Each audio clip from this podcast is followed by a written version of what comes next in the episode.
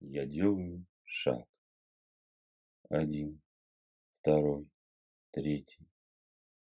От себя и к себе, наружу и вовнутрь. Самую сердцевину своего сердца, к божественной искре, что сияет в сердце каждого из нас. Я делаю шаг к искре, все ближе и ближе. Я приближаюсь к искре. Я касаюсь искры. Я сливаюсь с искрой.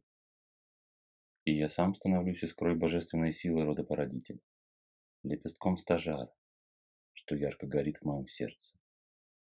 Вспышка. И я оказываюсь в ельнике. Ельник. Необычный сегодня. Как будто тучи спустились с гор и окутали его. Да и холодно довольно. Воздух сухой и холодный. Дышится с трудом, как будто мало кислорода. Тоже, как бывает в горах. Тропинка обнаружилась неподалеку. Каменистая, старая. Видно, ей давно никто не пользовался. Идя по тропинке вперед, я явственно ощущал, как она карабкается все выше и выше. Как стены ельника редеют, отодвигаются в бок и назад. И подходил я к лесным вратам в уже значительно поредевшем ельнике сквозь который просвечивали горы вокруг. Я прошел сквозь лесные врата и оказался на скальном выступе, небольшой площадке, буквально в 10 шагов, выступающей и нависающей над обрывом. Я подошел к краю и взглянул вниз. Прямо подо мной была бездна. Бездонная пропасть, укутанная туманами, меж целой череды острых скальных пик, поднимающихся с ее дна. На другой стороне этого глубокого разлома виднелась долина, стиснутая двумя горными кряжами. Цветущая зеленая долина, явно плодородная. Я видел маленькие точки людей, работающие на полях. До меня доносилось мычание и блеяние стад, ржание коней и лязгающие звуки кузницы. Все говорило о том, что народ в долине живет вполне благополучно и сыто. Вдруг сверху что-то кружась спланировало ко мне. Черное перо пронеслось перед моими глазами и упало прямо под ноги. Я поднял перо. Большое маховое черное перо, почти с мой локоть размером. Крупная довольно птица должна быть, подумал я. В этот миг какая-то тень закрыла солнце, мелькнула и прянула с высоты вниз. Распластав в стремительном, неотвратимо надвигающемся пике свои крылья, в долину летел большой черный аист и за ним как будто мгла стелилась, окутывая все пространство, которое птица преодолела. Как два могучих черных крыла распахнулись над долиной, все больше и больше наливаясь чернотой. Перо у меня в руках задергалось, вырвалось из рук. На мгновение зависло передо мной, чиркнув своим мягким концом мне по глазам. Зрение как будто прояснилось. Серая мгла и хмарь отступили. Долина с людьми приблизилась, и я стал видеть четко и красочно всю и полную картину.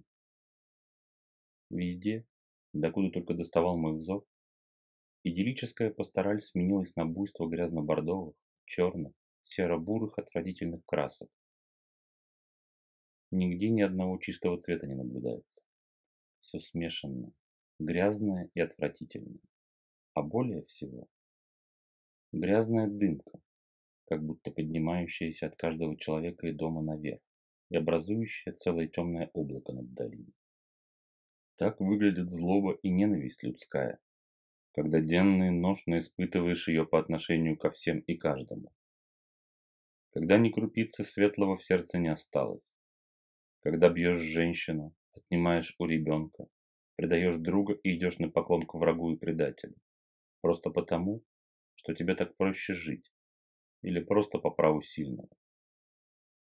Прозвучал у меня в голове мужской прищелкивающий голос. «Кто ты, великая птица? Как твое имя?» Спросил я, поклонившись и представившись. «Я Басаркун, вестник Горигора. Черным аистом видите меня вы. Вы считаете, что я приношу беды, разрушения, камнепады, обвалы и прочее. Но, как всегда, у вас все перепуталось в голове. Я приношу предупреждение, что возмездие уже идет и меч занесен над головами виновных. И остался только один миг, один краткий миг времени, когда можно все изменить. И если не обратить возмездие вспять, то чистым раскаянием и искренней мольбой хотя бы смягчить его, чтобы выжить и исправить все сотворенное в яве. Очень опасное заблуждение – путать причину и следствие. Всегда легче всего винить кого-то другого в своих бедах и в произошедшем конкретно с тобой. Хотя боги не раз вам всем говорили, ваша судьба в ваших собственных руках. Никто вас не наказывает, как никто специально не награждает и не поощряет.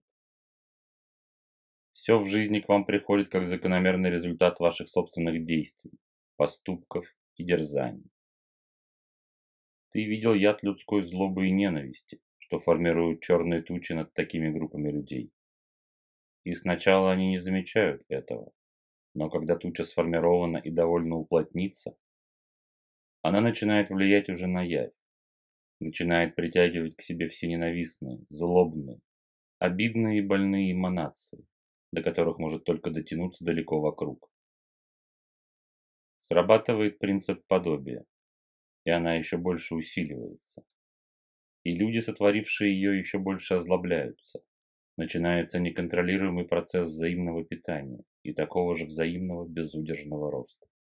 Ты видел, что могут натворить люди, которые создали такую тучу в одной крохотной долине. А представь, что будет, если дать ей вырасти на весь мир и дать ей поглотить его. Что станет с разумными, с живыми и чувствующими, которые сохранили в своих сердцах свет творческой энергии родопородителя. Я всегда прихожу к людям и общностям, которые на грани создания такой тучи. Я всегда несу им весть. Остановитесь, одумайтесь. Отдумайтесь, пока не поздно. Возмездие за ваши поступки и эмоции не заставит себя долго ждать. Ибо вы начинаете разрушать то, что не создавали становясь паразитами и отравляя своей ненавистью и злобой все вокруг. Если меня увидели, беда неотвратима и неизбежна для увидевших. Только не я принес беду, а я принес весть о том, что беда стучится уже в двери твоего дома. И остался буквально краткий миг, когда все можно изменить. Кто не внял, тот не внял. Басаркун замолчал. Его крылья с хлопком сложились, выталкивая изящное черное тело из пике и направляя его вверх к голубым небесам.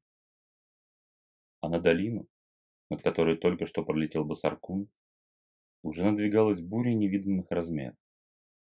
Молнии ее сшибали вершины гор, и черные, чернее ночи тучи были готовы извергнуть из себя потопные ливни. Сердце мое сжалось от тревоги за людей. Милосердие не знает жалости и пощады.